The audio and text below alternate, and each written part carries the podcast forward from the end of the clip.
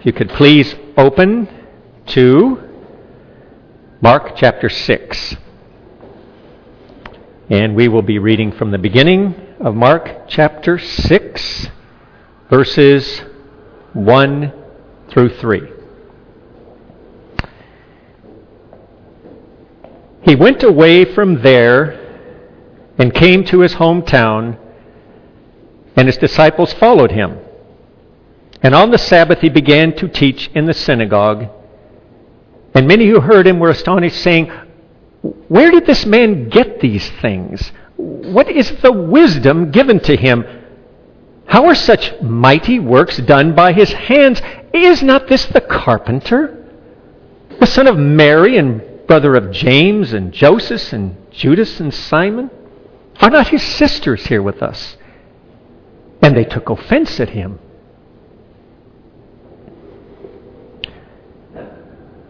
Father, I ask that this morning, Lord, you would open our minds through your word so that it also might open our hearts, Lord, and would go down into our inmost being. That you would give us knowledge and understanding and wisdom so that we may know Christ all the better. To see the precious truths in your word your word that is living and active and judging the thoughts and the attitudes, the intentions of our hearts. So cause me, I pray, to speak as the apostles would have me want to reveal your word this morning. Amen. Okay. The humanity of Christ. That is the focus of the sermon today. Jesus was and is fully God, but also, since his incarnation, fully human. Now, for we here at Sovereign Grace Fellowship, this is surely not news to you. But during studying on this topic, it seemed that maybe we do sometimes give limited thought to Christ's humanity. So, what we are going to hear today is likely not going to be startling new news, but rather just reminding us that Jesus Christ is the Son of God, fully God, divine in every possible way, but also he is a true, complete human person in every way, though importantly without sin like us. So, I will speak like Peter did in his letter when he said, So I will always remind you of these things, even though you know them. Now, speaking about these things can be quite dangerous. One must be very careful when speaking of the humanity of Christ. We can easily get into trouble and start speaking about the mixture of his two natures, which is not true at all. These are two totally distinct natures, human and divine, in one person, Jesus Christ.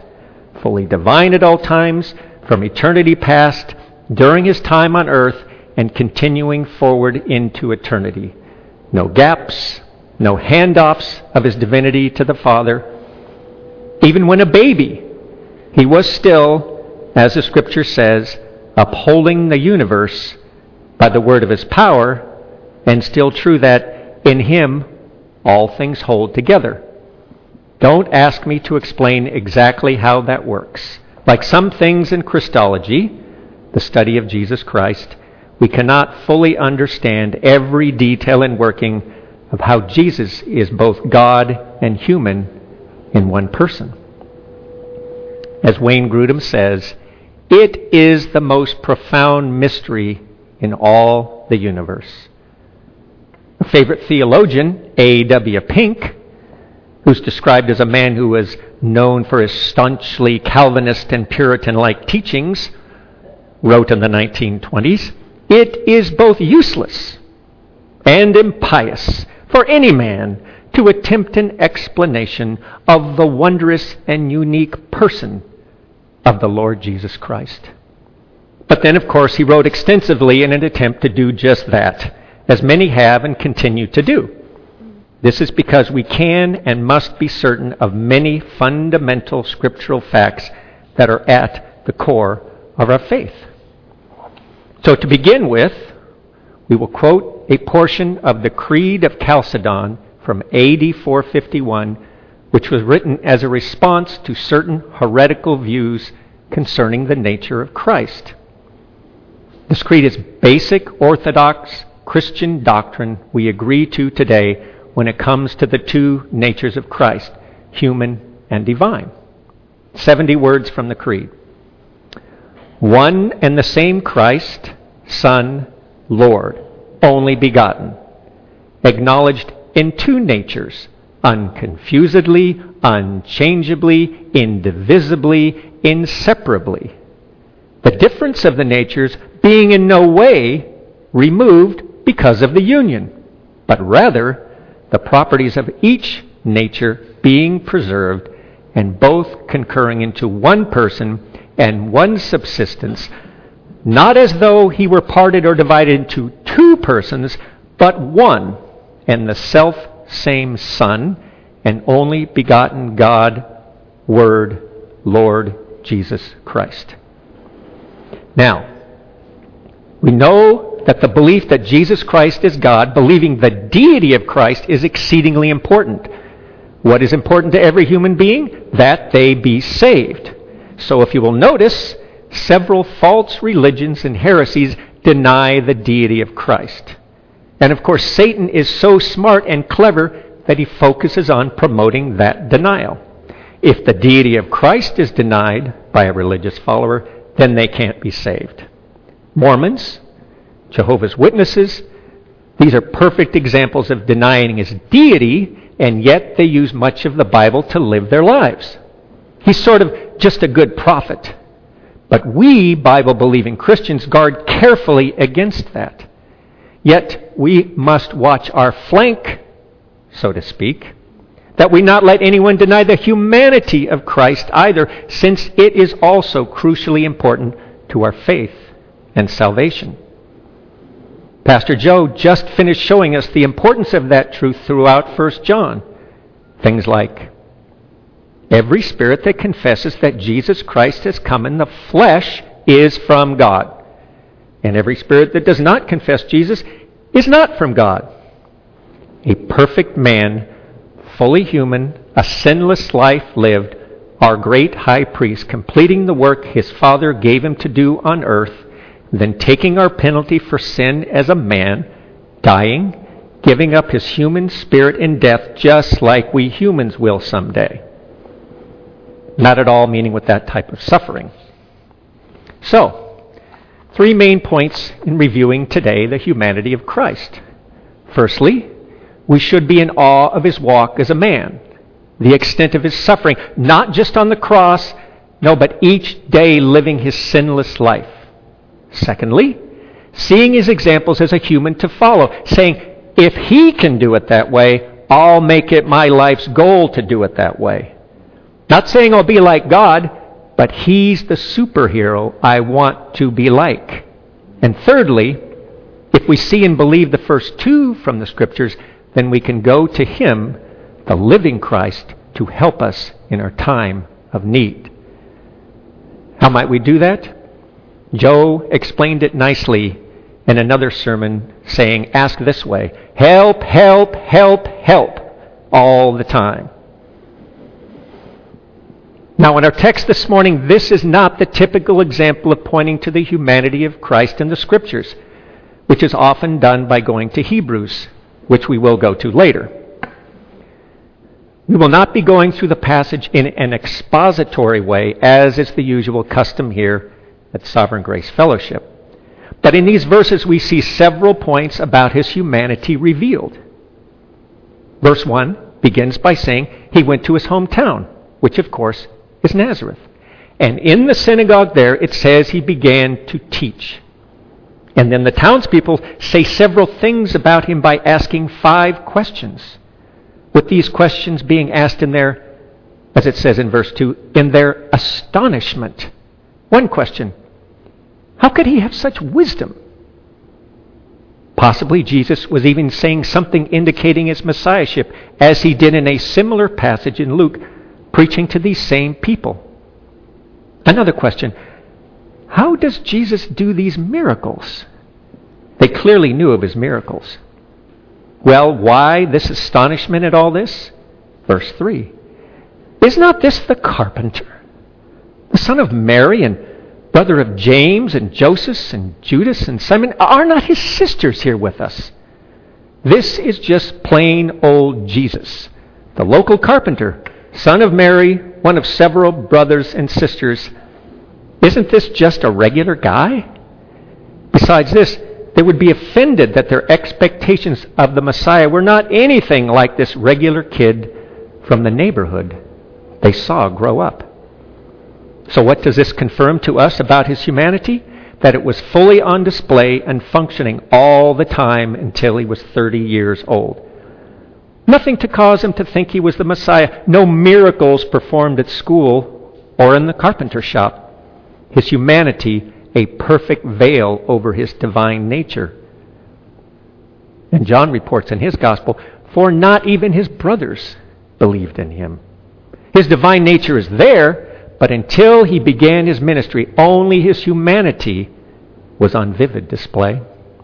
So, was there no hint that Jesus was, as the scripture says, a light for revelation to the Gentiles and glory to your people Israel? That's what Simeon said when Jesus was circumcised on the eighth day. Well, Jesus is born of a virgin, grows up playing with his brothers and sisters, surely doing everything a Jewish boy does in the tiny town of Nazareth, a town of about only 500 people where everyone knows everyone's business. Then he shows up at the temple in Jerusalem at age 12, speaking with the teachers so that they were amazed at his understanding and answers. So he grew in wisdom. His human brain developed, learning to talk, to walk, to read, and to understand, gain knowledge, become wise. But there's no library for Jesus to go to, to browse through various writings, to feed his appetite for wisdom. But there is this synagogue we read about in today's passage. Now, in the Jewish culture, there was much, much, very much verbal transmission of the scriptures, a great deal of memorization that we, particularly with all the modern technology, can't conceive of. So when one reads about Jesus at age 12, him being in the temple, knowing how to engage with the teachers, one might think God zapped him with knowledge. And we can certainly believe there is something extraordinary about this human person, Jesus. But he was, we expect, living as a regular Jewish boy. And if so, he would have begun his schooling in the synagogue at age five and there learned virtually nothing but the Torah, his entire schooling based on the Old Testament. Children in Israel were brought up to learn by rote from an early age. As children, they were made to learn very long passages by heart. So then, even in the normal speech of the time, men and women would echo scriptures. Even the historian Josephus, apparently not a believer, wrote, It is in the scriptures that the finest knowledge is to be found and the source of happiness. What did Paul say to young Timothy? How from childhood you have been acquainted with sacred writings and even though women would not necessarily be schooled as well, this is 2,000 years ago, consider Jesus' mother Mary. When pregnant with Jesus, she spontaneously starts praising God when visiting Elizabeth. That's called the Magnificat. This young teenage girl, her spontaneous Magnificat is jam packed full of Old Testament references. God, my Savior, mighty deeds with his arm, lifted up the humble, filled them with good, merciful to Abraham and his descendants. That's the kind of mom that Jesus grew up with. And Joseph, the dad, was certainly no slouch either, described to us as a righteous man, no doubt fulfilling the command in Deuteronomy. And these words that I command you today shall be on your heart. You shall teach them diligently to your children, and you shall talk of them when you sit in your house, and when you walk by the way, and when you lie down, and when you rise. So then, Jesus would as a boy, with a human mind, have been thoroughly taught the Scriptures. And just as an aside to wonder what he was thinking when he first read Isaiah 53, realizing it was all about him. So, Jesus begins his ministry. Baptized in the Jordan, the Holy Spirit descending on him, the Father speaking aloud to praise him. Now, let's notice something very important. What does it say about him as he begins? He is empowered by the Holy Spirit. He is already filled with the Spirit prior to his baptism. But in Luke 4, he goes forth in his humanity empowered by the Holy Spirit. Listen. And Jesus, full of the Holy Spirit, returned from the Jordan and was led by the Spirit in the wilderness. And after that, in Luke, he goes to the synagogue in his hometown of Nazareth and says to those in attendance, The Spirit of the Lord is upon me because he has anointed me Anointed him for what? To do all that the Father called him to do. Proclaim good news to the poor, liberty to the captives and oppressed, recovering of sight to the blind. In Acts, when Peter is recalling Jesus' ministry here on earth, says, God anointed Jesus of Nazareth with the Holy Spirit and with power. He went about doing good and healing all who were oppressed by the devil for God was with him. So it appears this human, as Paul simply describes at one point, the man Christ Jesus, was empowered in his humanity by the Holy Spirit. And you too, as a human born again believer, are empowered by the Holy Spirit. Recall the very last thing Jesus said to his disciples, recorded in Acts, before being taken up to heaven. But you will receive power when the Holy Spirit has come upon you, and you will be my witnesses in Jerusalem and in all Judea and Samaria and to the end of the earth. Paul says to you, believer, the immeasurable greatness of his power toward us who believe. That's the power to live in the obedience that comes from faith. Now, let's be clear and careful. The person, Jesus Christ, has a human and divine nature.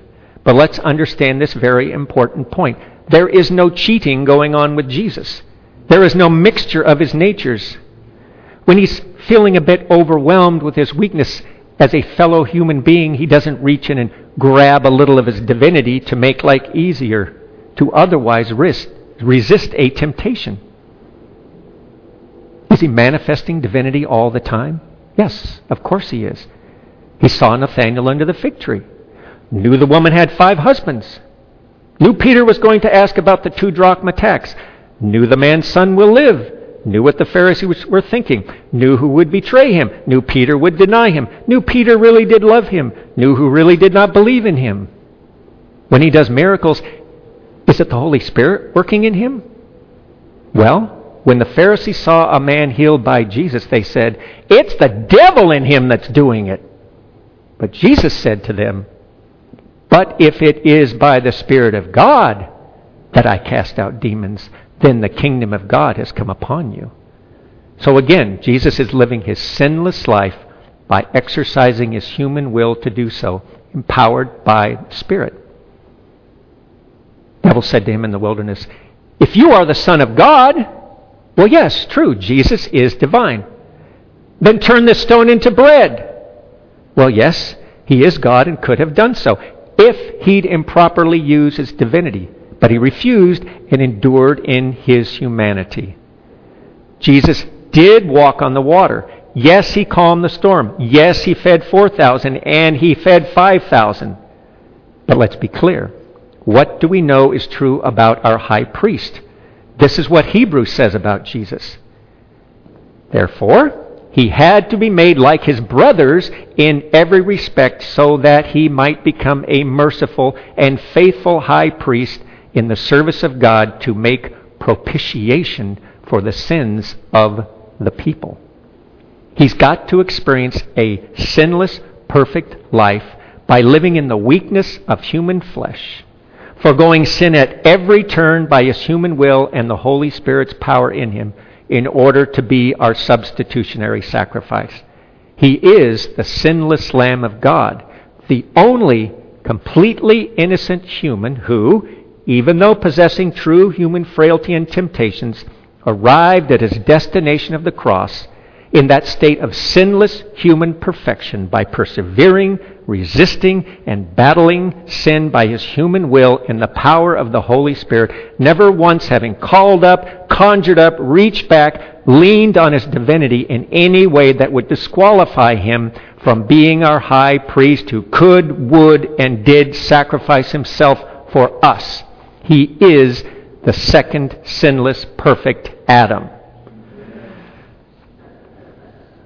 There may be a glow around that picture of Jesus in the church sanctuary.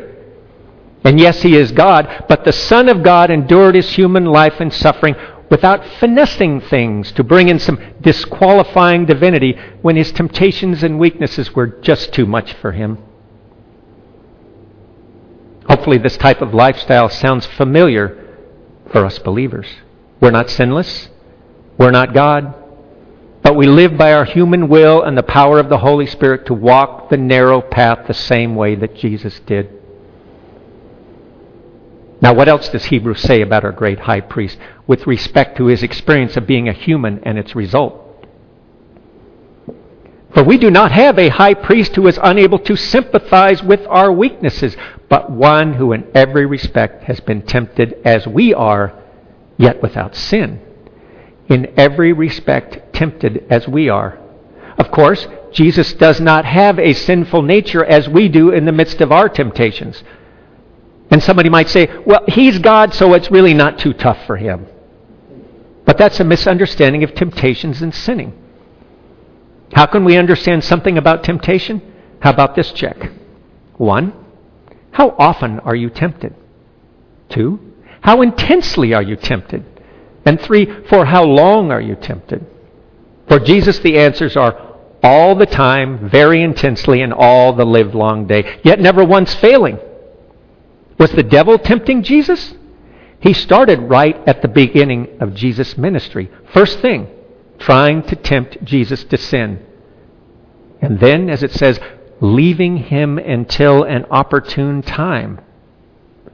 Was he tempting Jesus throughout his ministry? Can't be certain how often, but the enemy surely wanted to foil the plans of God. For us, we've all been tempted and we fall short. We are tempted and then we often give in, though obviously not always. If you are strongly tempted for a bit, then give in shortly, your temptation story would get a roll of the eyes. If you are tempted and resist and resist and resist, you've experienced some severe temptation. But Jesus resisted permanently his entire life in everything. So let's have C.S. Lewis describe what may be counterintuitive that he who doesn't sin knows temptation the best. No man knows how bad he is till he has tried very hard to be good. A silly idea is current that good people do not know what temptation means. This is an obvious lie. Only those who try to resist temptation know how strong it is. After all, you find out the strength of the German army by fighting against it, not by giving in. You find out the strength of a wind by trying to walk against it, not by lying down. A man who gives in to temptation after five minutes simply does not know what it would have been like an hour later. That is why bad people, in one sense, know very little about badness. They have lived a sheltered life by always giving in. We never find out the strength of the evil impulse inside us until we try to fight it. And Christ, because he was the only man who never yielded to temptation, is also the only man who knows to the full what temptation means, the only complete realist. So, how does the Bible summarize all this lifelong struggle the man Christ Jesus went through? Hebrews says, In the days of his flesh, Jesus offered up prayers and supplications with loud cries and tears to him who was able to save him from death. and he was heard because of his reverence. Although he was a son, he learned obedience through what he suffered, and being made perfect, he became the source of eternal salvation to all who obey him. So Jesus learned or experienced obedience in experience human suffering. Not just ultimately, ultimately at Gethsemane, but his entire temptation battling sinless life. And so he completed his work to be the perfect source of eternal salvation for those who believe and obey. Now, if we believe that Jesus could have sinned but battled against temptations and resisted, then we would surely be encouraged to do the same. But I would argue, as many do, that Jesus could not sin. Yet we can still be just as encouraged by his sinless life. This inability to sin is called impeccability, and the totality of the scriptures, I believe, show that Jesus could not sin. If he sinned, the guilt would not stain just his human nature, but also his divine nature, and that cannot happen to God. It's impossible.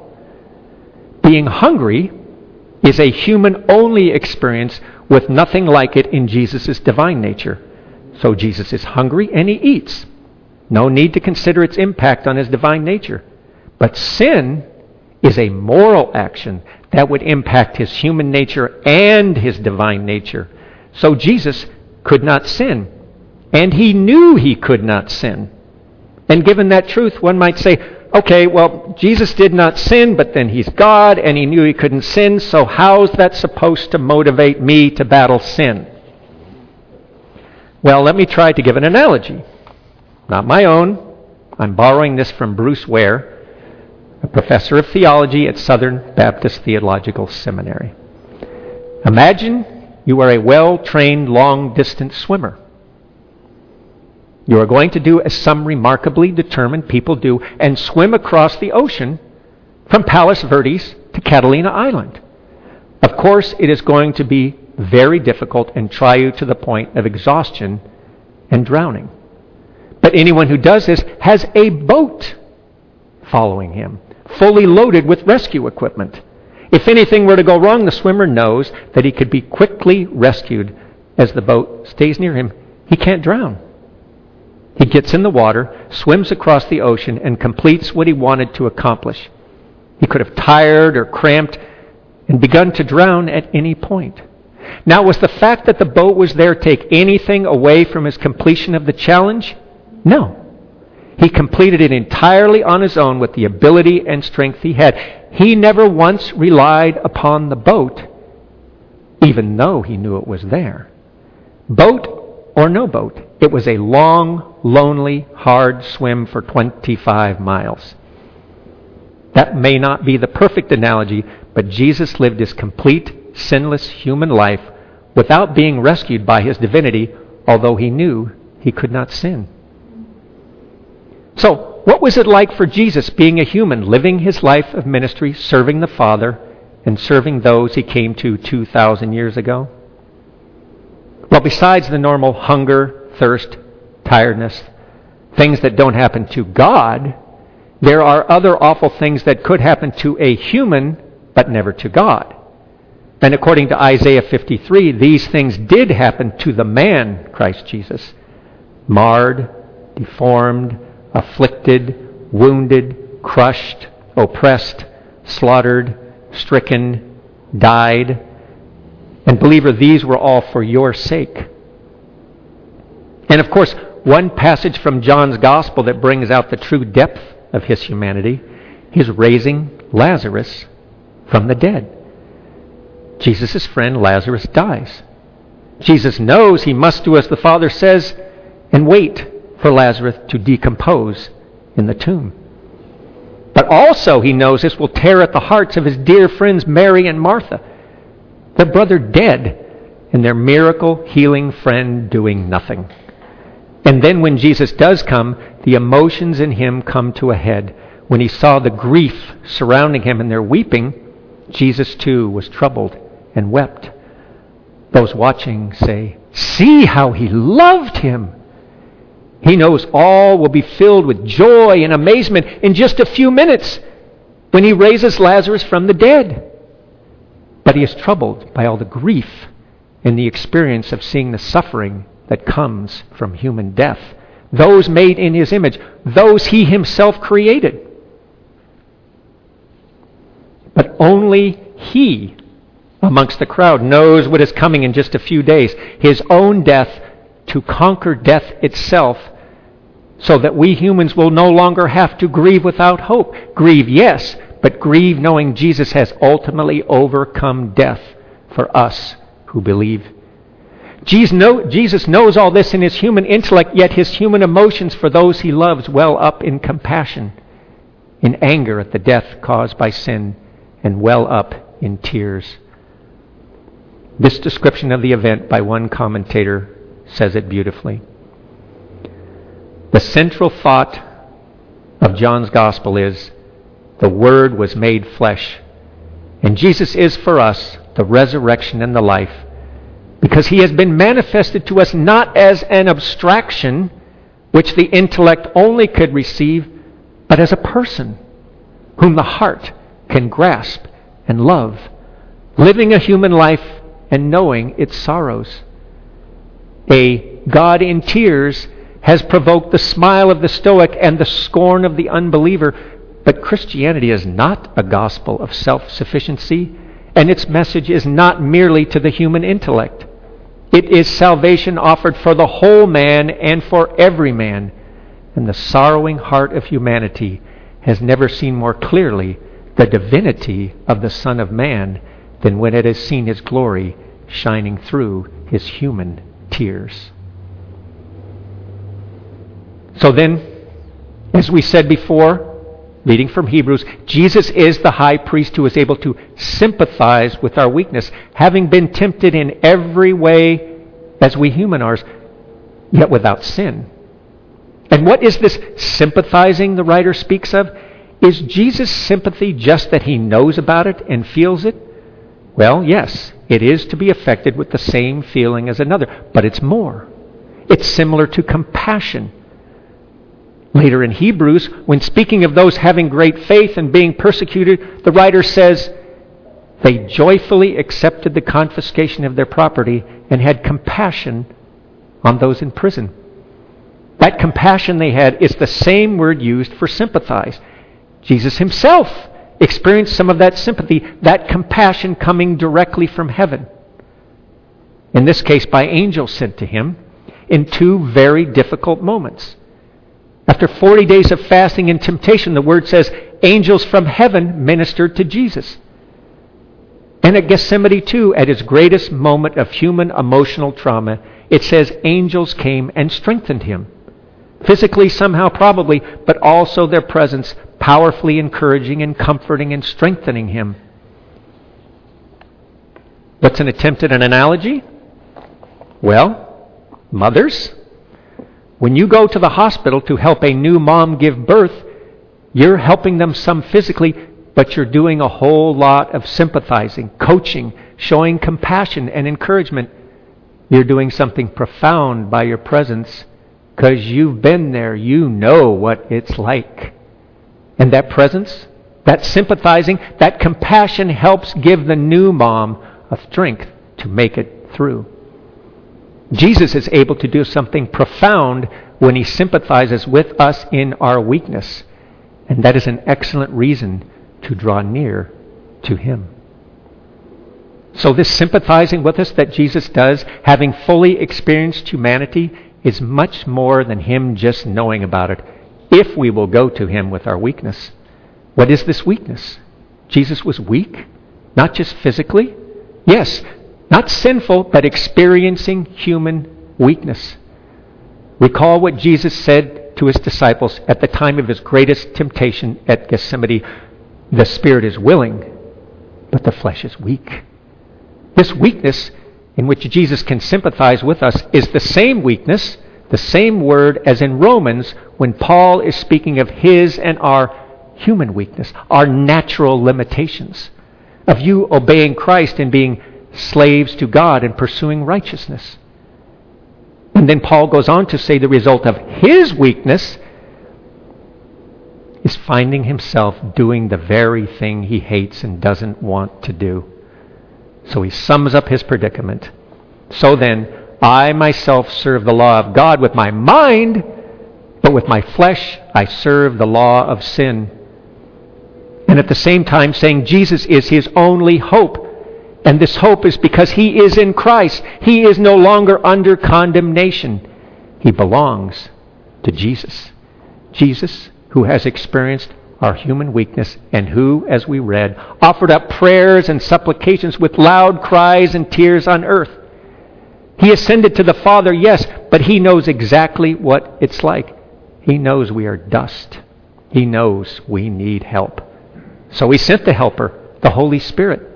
And Jesus is right here with us by the Spirit, the one who sympathizes with our weakness. And what does Paul also say about his and our human weakness? Well, the creation, including you and me, have been subjected to futility, to frustration, as I'm sure you've noticed. So Paul says it makes us groan inside to be redeemed. So we long to be ultimately redeemed when Christ returns, but for now, we groan. And then Paul stays with this idea of weakness and groaning. He goes on to say the Holy Spirit that Jesus sent to us, that He helps us in that human weakness we all live in. We even get to the point of not knowing what to pray for, but the Holy Spirit intercedes for us with groaning too deep for words. So, we are all plagued by constant weakness that makes us end up groaning ourselves. Sufferings, body decay, sickness, persecution, failed plans, constant indecision, seeming futility of our life to make a difference. But you see, the God who is there is the God who has been here.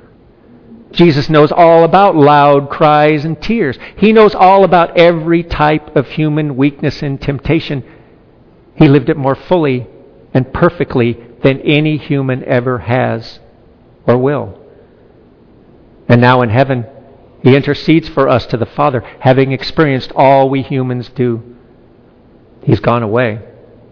He tells the disciples, I am going to him who sent me. Where I am, you cannot come. I am going to the Father. I am no longer in the world. But on the other hand, Jesus says, If anyone loves me, he will keep my word, and my Father will love him, and we will come to him and make our home with him. And he says, For where two or three are gathered in my name, there I am among them. And behold, I am with you always to the end of the age. So he is with us by the Holy Spirit. The Helper has come.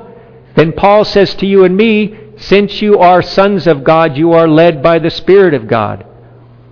So when Jesus walks with us, we are walking by the Spirit so we will not gratify the desires of the flesh.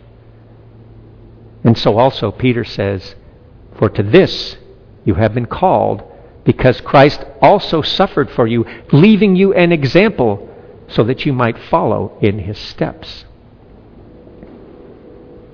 All of this is not some deep theological understanding for the sake of simply being knowledgeable. This is God telling us to do hard things, to live in obedience, but to do it with, through, by, because of, and to Him. And He's saying, Draw near to me, and I will to you. Not just some ordinary friend, brother, or sister, but the only one that truly knows every temptation and struggle of your heart and is always for you, always loving you in every sovereign circumstance of life because you hear him call, and he calls his sheep by name. Your name, believer. Paul says, The life I now live in the flesh, I live by faith in the Son of God who loved me and gave himself for me. Paul knows it's personal. Is not Jesus constantly waiting for you to come to his throne of grace to help you in time of need, your constant need that only he really knows about?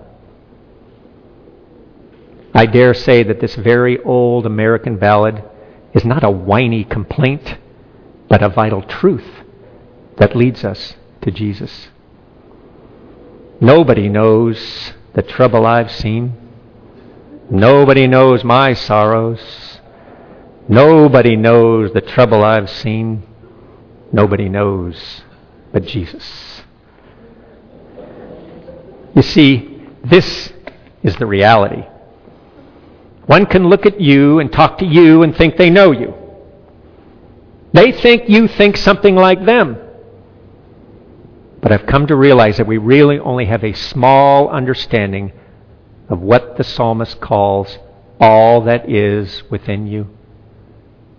What Paul calls our inner self and your inner being. When Peter says adorning our inside is more important than adorning our outside, it's what he calls the hidden person of the heart. Each of us has joys and sorrows and battles and sins in our own human hearts that no one else can really fathom or understand. We are very complicated creatures, and our sinful nature takes a heavy toll. But there is one, and only one, alive and well, who does know every sin, battle, thought, longing, and emotion of yours. Jesus knows and forgives and rejoices and sympathizes with you if you'll go to him like no other human can the man Christ Jesus. Really, it's not even close.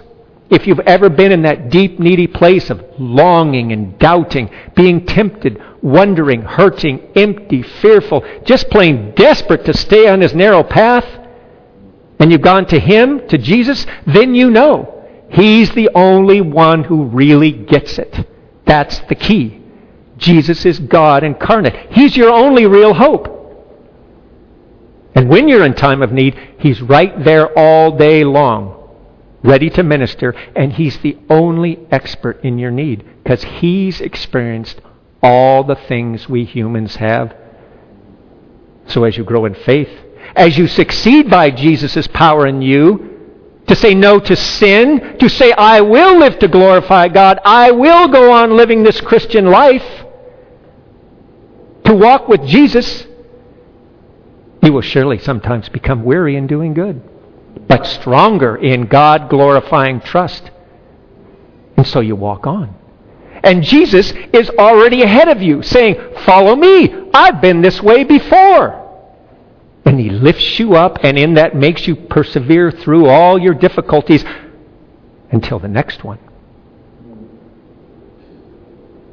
I'm guessing there are some, in here who, some here who've been in that place, clinging to Jesus with white knuckles and Him reminding you of a dozen places in His Word that He is with you and will carry you to the end. And if not yet, that day will come to you, believer. You can be certain. And how we see His glory through His faithfulness. How we say thank you that you know exactly what human weakness is Guy said to me, trying to appeal to pride, Your Christianity is a crutch. But my Christianity is not a crutch. If it were a crutch, that would mean I have one good leg to still walk on. But I have two weak knees and two weak legs. My Christianity is not a crutch, it's a walker a walker that I have to lean on all day long. And if I didn't have it, I would fall flat on my face because Paul is correct. I am weak in my flesh. Sometimes I have wanted to pluck out my right eye and throw it away. Sometimes I have wanted to cut off my right hand and throw it away. But no, no. My Jesus, my Savior, Lord, there is none like you.